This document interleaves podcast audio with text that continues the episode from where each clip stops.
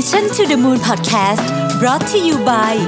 สีจัน everyday matte lipstick เนื้อนแน่น ทาง่าย พร้อมกว่าทุกสถานการณ์ สวัสดีครับ ยินดีต้อนรับเข้าสู่ Mission to the Moon Podcast นะครับ คุณอยู่กับประวิทย์หานุสาหะครับ วันนี้อยากจะมาเล่าถึงหนังสือเล่มหนึ่งให้ฟังนะฮะ เป็นหนังสือชื่อว่า Chasing Daylight นะครับ นังสือเล่มนี้เนี่ยจริงๆผมซื้อมานานมากแล้ว แล้วหนังสือก็ค่อนข้างจะเก่าแล้วเหมือนกันนะครับ ประมาณตีพิมพ์ออกมาน่าจะเป็น 10 ปีแล้วนะครับ แต่ว่าวันก่อนนี่มีโอกาสหยิบขึ้นมาอ่านอีกครั้งหนึ่งนะฮะผมเคยอ่านหนังสือเล่มนี้โอนานมากแล้วนะครับเราก็ลืมไปหมดแล้วว่ารู้สึกยังไง ตอนนั้นเนี่ยอ่านแล้วมันมันไม่ค่อยอินเท่าไหร่นะฮะจะว่าไป ผมคิดว่าแต่ละช่วงเวลาของชีวิตเนี่ยทำให้เราเข้าใจหนังสือเล่มเดิมเนี่ยเปลี่ยนไปนะครับ หนังสือเล่มนี้เนี่ยพูดถึง ชีวิตของผู้ชายคนหนึ่งนะครับชื่อยูจีนโอเคลลี่เนี่ยยูจีนโอเคลลี่เนี่ยเป็น CEO ของ KPMG นะครับมีลูกน้องเป็น 2 3 0 0 0 0 คน 20,000 คนนะครับผมอ่านหนังสือเล่มนี้เพื่อเตรียมตัวที่จะทำทอล์กโชว์ในวันที่ 22 แต่ผมได้อะไรกลับมาเยอะกว่านั้นเยอะนะครับผมรู้สึกว่าหนังสือเล่มนี้เนี่ยเป็นหนึ่งในหนังสือที่ควรจะต้องได้อ่านสักครั้งหนึ่งในชีวิต จะว่าไป ถ้าอ่านแล้วเข้าใจเนื้อหาในหนังสือที่มันเชื่อมโยงกับตัวเรา ยิ่งเร็วเท่าไหร่เนี่ยยิ่งดีนะครับ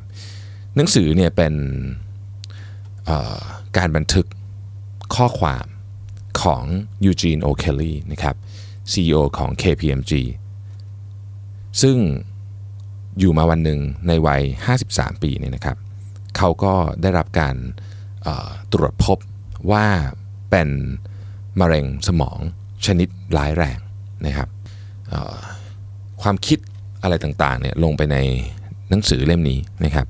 แล้วก็มีส่วนหนึ่งที่เป็นบทบันทึก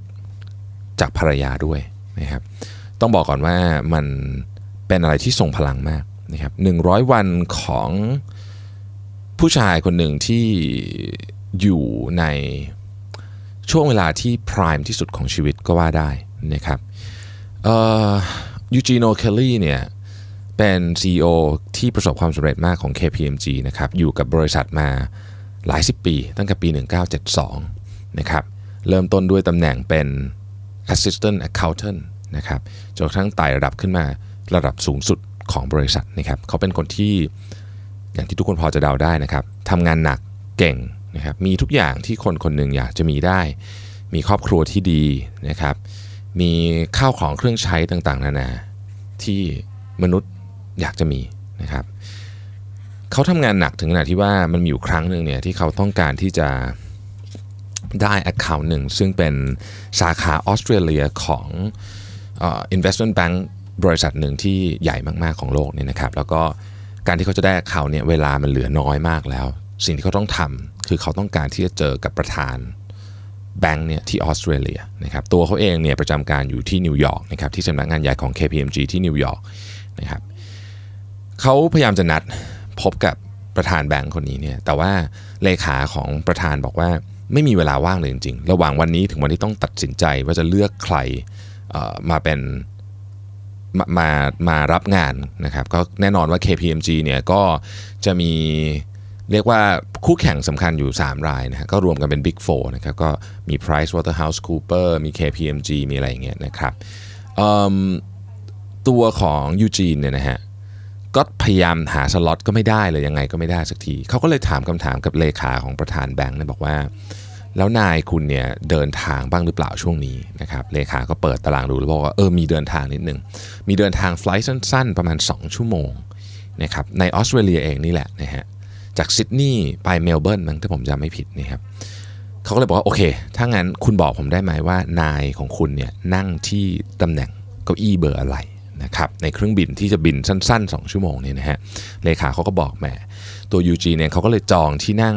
ติดกับคนนี้นะครับสิ่งที่เกิดขึ้นก็คือเขาบินใช้เวลา 22 ชั่วโมงนะครับจากนิวยอร์กผมเข้าใจว่าบินเป็นเครื่องบินส่วนตัวเนี่ยนะฮะบินไปถึงออสเตรเลียปุ๊บลงที่ซิดนีย์มีเวลา 90 นาที เพื่อขึ้นเครื่องบินไปนั่งข้างประธานแบงค์คนนี้นะครับแล้วก็บินอยู่ 2 ชั่วโมงด้วยกันบนระยะเเครื่องบินสั้น ๆ นั้นเนี่ยนะครับเอ่อ ก็พูดคุยกันถึงเรื่องงานเรื่อง Account เรื่องอะไรต่างๆ ใน 2 ชั่วโมงนั้น ทันทีที่เครื่องบินลงที่เมลเบิร์นนะครับตัวยูจีนเองเนี่ยก็บินกลับนิวยอร์กทันทีนะครับเขาบอกว่าเป็น longest shortest business trip ก็คือบินมาไกลมากแต่คุยแป๊บเดียวแล้วก็บินกลับเลยนะครับรวมเวลาทั้งหมดเนี่ยประมาณสัก 48 ชั่วโมงนะครับพอเขาบินกลับไปที่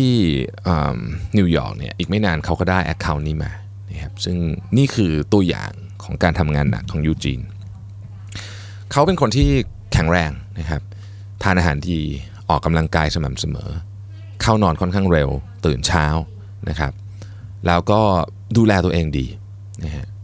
เขาไม่เคยสงสัยเลยว่าเขาจะป่วยนะครับจะว่าไปแล้วในชีวิตเขาเนี่ยเขาแทบจะไม่ป่วยเลยด้วยซ้ำตัวเขาเนี่ยเเรียกว่าป่วยน้อยมากนะครับแต่ว่ามีอยู่ช่วงหนึ่งที่เขารู้สึกปวดหัวรู้สึกรู้สึกว่าตัวเองเนี่ยค่อนข้างที่จะมีอาการผิดปกติก็เลยไปตรวจ นะครับพอตรวจก็เลยเจอมะเร็ง ซึ่งหมอบอกว่านี่เป็นแบบขั้นสุดท้ายสุดๆ แล้วทำอะไรแทบไม่ได้แล้วนะครับ ให้คีโมให้ฉายรังสีไปเนี่ยก็คือการช่วยยืดเวลาไปเท่านั้นเอง โอกาสที่เขาจะหายเนี่ยไม่มีนะครับ สิ่งที่ยูจีนทำก็เลยเขาก็เลยลาออกแน่นอนนะฮะจากตำแหน่งประธานบริษัทแล้วก็ CEO ของ KPMG นะครับท่ามกลางความช็อกของพนักงานกว่า 20,000 คนนะครับ เสร็จแล้วเขาก็เริ่มมาจัดลำดับชีวิตใหม่นะครับในนี้พูดถึงอะไรหลาย ๆ อย่างมาก ๆ พูดถึงเรื่องของจิตวิญญาณ พูดถึงเรื่องของอการความสัมพันธ์ พูดถึงอะไรเยอะมากเลยนะครับ หรือการเตรียมตัวที่จะจากโลกนี้ไป แต่สิ่งหนึ่งที่ผมชอบมากในนี้ก็คือในในหนังสือเขียนว่า unwind นะครับ คือเขา list ชื่อของคนออกมาเนี่ยนะฮะที่เป็นตั้งแต่แน่นอนครอบครัวนะครับเพื่อนฝูงญาติพี่น้อง ไปจนถึงเพื่อนร่วมงาน ไปจนถึงคนที่เขาเคยพบ แล้วเขามีโอกาสได้สัมผัสกับชีวิตคนนั้นคือ touch their life นะครับเขา list ออกมาได้ประมาณพันคนนะฮะแต่มันก็ค่อนข้างเยอะมากนะครับพันคนเนี่ยเขาก็เลยเอาเหลือสักประมาณครึ่งหนึ่งนะครับคำว่า unwind เขาคือเขา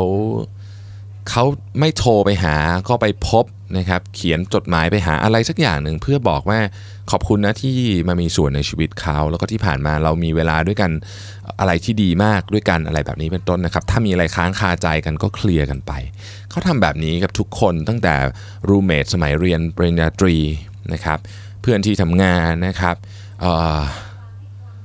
ลูกค้าอะไรต่างๆนานาพวกนี้นะครับ ต้องต้องต้องไม่ลืมว่ายูจีเนี่ยเป็น เป็นหนึ่งใน CEO ที่ได้รับการยอมรับระดับโลกนะครับเขาเคยกินข้าวกับ Warren Buffett Bill Gates แม้แต่ในงานพิธีศพของเขาเองเนี่ยนะครับก็ซีอีโอของบูธในงานนะครับเขาได้ไปกินข้าวกับจอร์จบุชที่ทำเนียบขาวได้รับเหรียญได้อะไรเต็มไปหมดเลยเนี่ยนะครับเป็นคนที่ประสบความสำเร็จมาก ๆ แต่พอมาถึง relationship ตอนสุดท้ายที่เขาคิดถึงเนี่ย เขาพูดถึงเรื่องที่ธรรมดามากเขาพูดถึงโมเมนต์ที่ได้มีโอกาสทานข้าวกับคนนี้โมเมนต์ที่ซ้อมกีฬากับเพื่อนนะครับโมเมนต์ที่ได้ไปตีกอล์ฟกับคนนี้นะฮะต่างๆเหล่านี้ค่อยๆเอาจากบุคคลที่ไกลตัวหน่อยนะครับอาจจะเป็นคนรู้จักอาจจะเป็นเพื่อนร่วมงานค่อยๆไล่มาจนถึงครอบครัวเพื่อนสนิท แล้วในที่สุดก็คือ ครอบครัวที่เป็นภรรยาและลูกสาว นะครับบันทึกสุดท้ายของเขาเนี่ยเขาตั้งใจไว้ว่าเดิมทีเนี่ยเขาจะพาลูกสาวเนี่ยไปที่ปรากนะครับแต่เขาเกิดอาการชักแล้วคนพบว่าเขาคงไม่มีแรงพอที่จะไปที่ปรากแล้วนะครับ ครอบครัวก็เลยไปพักผ่อนกันที่เลกทาโฮนะครับและนี่ก็คือ บันทึกช่วงสุดท้ายของเขา จริง ๆ ในนี้มันมีอะไรเยอะมากแต่ผมอยากจะเล่าตรงนี้ผมรู้สึกว่ามันเป็นอะไรที่มีค่ามากนะครับเขาเขียนไว้ว่าวันนี้เป็นวันที่ดีที่สุดของชีวิตเขา นะครับเขาแล่นเรือออกไปกับครอบครัวนะครับ ได้นั่งคุยกันได้นั่งในที่ที่เขาไม่เคยนั่งคือหัวเรือ ปกติเขาจะนั่งอยู่ท้ายเรือแล้วให้ลูกสาวนั่งหัวเรือ เขาได้นั่งหัวเรือเป็นครั้งแรกในชีวิต แล้วก็คนพบว่าเออที่นั้นมันก็มีมุมมองที่แปลกดีนะมันมองเห็นอะไรกว้างมากเลย ตอนบ่ายเนี่ยเนื่องจากเขาเป็นนักกอล์ฟมาตลอด แต่ตอนที่เขาป่วยเขาตีกอล์ฟไม่ไหวนะครับตอนบ่ายลูกสาวก็เลยขับรถกอล์ฟพาไปที่สนามไปดูคนอื่น ตีกอล์ฟเขาบอกเขาเห็นแล้วเขาก็ แฮปปี้มีความสุขเขารู้สึกเขาได้ใช้ชีวิตมาอย่างเต็มที่นะครับคุณแม่มาหาพี่น้องชายมาหานะครับ ก็นั่งคุยกันทุกอย่างเนี่ยแม้ว่าจะมีคนที่รู้สึกว่าชีวิตไม่แฟร์เขาต้องจากไปเร็วเกินไปเนี่ยแต่เขาได้บอกว่าไม่เป็นไรคนที่มีโอกาสได้ล่ำราคนที่รักได้มีโอกาสอันวายได้มีโอกาสที่จะพูดสิ่งที่ค้างคาใจอยู่ทั้งหมดเนี่ยถือเป็นคนที่โชคดีนะครับ แล้ว หลังจากที่เขาบันทึกหน้าสุดท้ายจบเนี่ยนะครับเขาก็เกิดอาการชักภรรยาก็นำตัวส่งโรงพยาบาลนะครับ หลังจากนั้นก็ย้ายจากโรงพยาบาลที่เล็กทาโฮเนี่ยไปที่นิวยอร์กนะครับเขาอยู่ที่โรงพยาบาลสักระยะหนึ่งแล้วก็กลับมาที่บ้าน2อสวันก็เสียชีวิตไปโดยสงบนะฮะสิ่งที่น่าสนใจเกี่ยวกับหนังสือเล่มนี้ผมเชื่อว่าฟังมาแค่นี้ทุกท่านก็น่าจะพอนึกออกแล้วว่ามันเป็นหนังสือที่ที่ ช่วยให้เราเนี่ยจัดลำดับความสำคัญของชีวิตใหม่นะครับภรรยาของยูจีนเนี่ยนะครับเขียนอยู่ตอนตอนท้ายของหนังสือนะฮะภรรยาเขาชื่อคอรีนโอเคลลี่เนี่ยบอกว่ายูจีนเนี่ยได้สอนเธอนะฮะผ่าน 100 วันสุดท้ายของชีวิตของเขาเนี่ยเป็นเรื่องที่สำคัญสำคัญที่เธอได้เรียนรู้ 1 5 ข้อด้วยกันนะครับ ข้อที่ 1 the first lesson is to face reality นะครับลักษณะของคนที่โดยเฉพาะคนที่ประสบความสำเร็จมากๆแบบแบบยูจีเนี่ยเป็น CEO ที่เก่งมากเนี่ยนะฮะจะรู้สึกว่าตัวเองเนี่ยสามารถที่จะควบคุมหรือหาทางออกกับทุกเรื่องได้ ถึงแม้ว่าจะพ่ายแพ้กับเกมทางธุรกิจ เดี๋ยวก็จะหาทางสู้กลับมาใหม่ได้นะครับตัวเลขของบริษัทไม่ดี เดี๋ยวก็หาทางสู้กลับมาใหม่ได้ แต่ว่าคราวนี้เนี่ยนะครับมะเร็งที่มาเนี่ยนะฮะ เขาเนี่ยหลังจากที่คิดทุกอย่างหมดแล้วเนี่ยก็คนพบว่าครั้งนี้สิ่งที่ดีที่สุดคือต้องยอมรับว่าบางอย่างในชีวิตเราควบคุมไม่ได้จริง ๆ นี่คือบทเรียนที่1นนะครับบทเรียนที่2เนี่ยเขียนสั้นๆ simplify นะครับชีวิตของคนเราเนี่ยเรามักจะอยากได้อะไรค่อนข้างเยอะนะครับแต่บางทีเนี่ยในนี้เขาเขียนตั้งคำถามเลยว่า แล้วเมื่อไหร่ถึงจะพอ เราอยากได้เรื่องอันนั้นไปทำไม เรามีรถยนต์แพงๆ เรามีเครื่องบินส่วนตัว แต่ว่าชีวิตเราเองกับความสัมพันธ์ของคนรอบข้างของเราเนี่ยไม่ดี เราต้องการชีวิตแบบนั้นจริง ๆ เหรอ เวลาจะตายเนี่ยเราจะเริ่มเห็น priority ของชีวิตใหม่ ในกรณีของยูจีนเนี่ยเขามี 100 วันในการเริ่มจัด priority ใหม่ทั้งหมดนะครับ บทเรียนที่3ฮะ live in the moment นะครับ live in the moment เนี่ยเป็นสิ่งที่หนังสือเล่มนี้เขียนเยอะมากนะฮะผมขออนุญาตไม่ไม่ลงรายละเอียด แต่ว่ามันเป็นสิ่งที่ตัวเขาเองเนี่ยก็ใช้คำว่า struggle แล้วกันนะ struggle ในการที่จะอยู่กับปัจจุบัน เพราะว่าเขาคิดถึงแต่อนาคตตลอดเวลาตอนทำงาน แต่เมื่อเหตุการณ์นี้เกิดขึ้นเนี่ยเขาก็อยู่กับปัจจุบันค่อยๆเรียนรู้จากสิ่งที่เราอาจจะเรียกว่าเป็นการทำสมาธิการมีสติรู้สึกตัวหรืออะไรก็แล้วแต่เนี่ยนะครับ แต่เขาเขียนบรรยายได้อย่างน่าสนใจ นะครับในเรื่องนี้เขาพูดถึงการเชื่อมโยงชีวิตกับน้ำน้ำไม่มีจุดเริ่มต้น ไม่มีจุดสิ้นสุดมันไหลไปเรื่อยๆนะครับชีวิตเราก็เป็นแบบนั้นเหมือนกัน แต่ว่าการที่เรานั่งอยู่ตรงนี้ได้ยินเสียงน้ำไหลไปเนี่ยนี่คือ perfect moment นะครับมาถึงข้อที่ 4 ซึ่งต่อข้อเมื่อกี้นะครับเขาบอกว่า recognizing perfection นะครับ perfection เนี่ยคือสิ่งที่มันเป็นสิ่งที่สมบูรณ์ที่สุด ไม่ได้หมายถึงการซื้อ Ferrari คันใหม่ หรืออะไรแบบนี้ แต่ว่า perfection เนี่ยเกิดขึ้นในชีวิตของยูจีน100 วันสุดท้ายเนี่ยเขาย้อนกลับไปมองชีวิตเขาบอกว่าเอ๊ะจริง ๆ ชีวิตที่ผ่านมาเนี่ยชีวิตที่ perfect ที่สุดเนี่ยมันไม่มีอะไรเลยที่สำคัญนอกจากคนที่อยู่ข้างๆ ตอนนั้นเท่านั้นเองนะครับมันอาจจะเป็นเพียงแค่การเดินอยู่ที่ริมชายหาด อาจจะเป็นการคุยกัน แม้แต่การคุยกันบนเตียงโรงพยาบาลกับภรรยาเขานี่เขาบอกนี่ก็เป็น perfect moment มันอาจจะเป็นจังหวะที่เขาได้เปิด จดหมายของเพื่อนขึ้นมาอ่าน จังหวะที่ได้คุยโทรศัพท์กับลูกสาวที่อยู่อีกเมืองหนึ่งนะครับ จังหวะที่ได้ทานอาหารกันครบๆเขาบอกเนี่ยคือ perfect moment แต่หลายครั้งเนี่ยเรา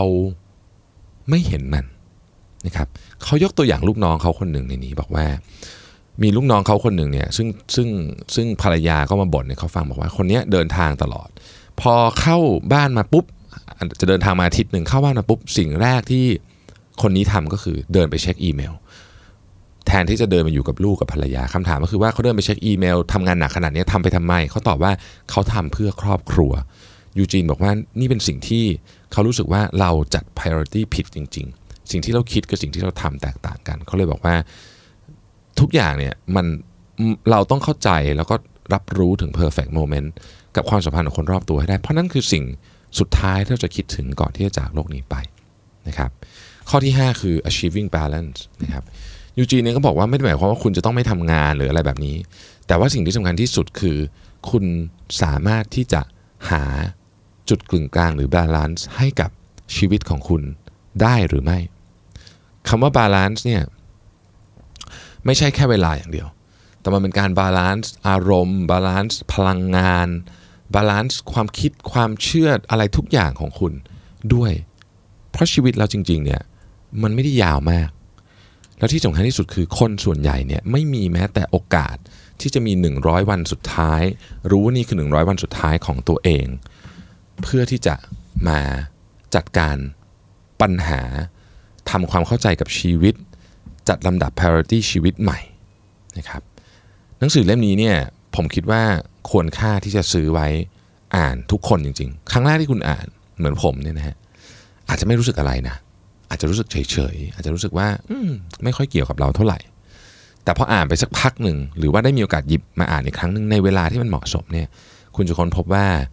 นี่เป็นสิ่งที่คอยเตือนสติเราจริง ๆ ว่า ทุกวันนี้เราทำอะไรอยู่ แล้วทำไปทำไม ขอบคุณที่ติดตาม Mission to the Moon Podcast ครับ สวัสดีครับสัสิเพราะความสดใสมีได้ทุกวัน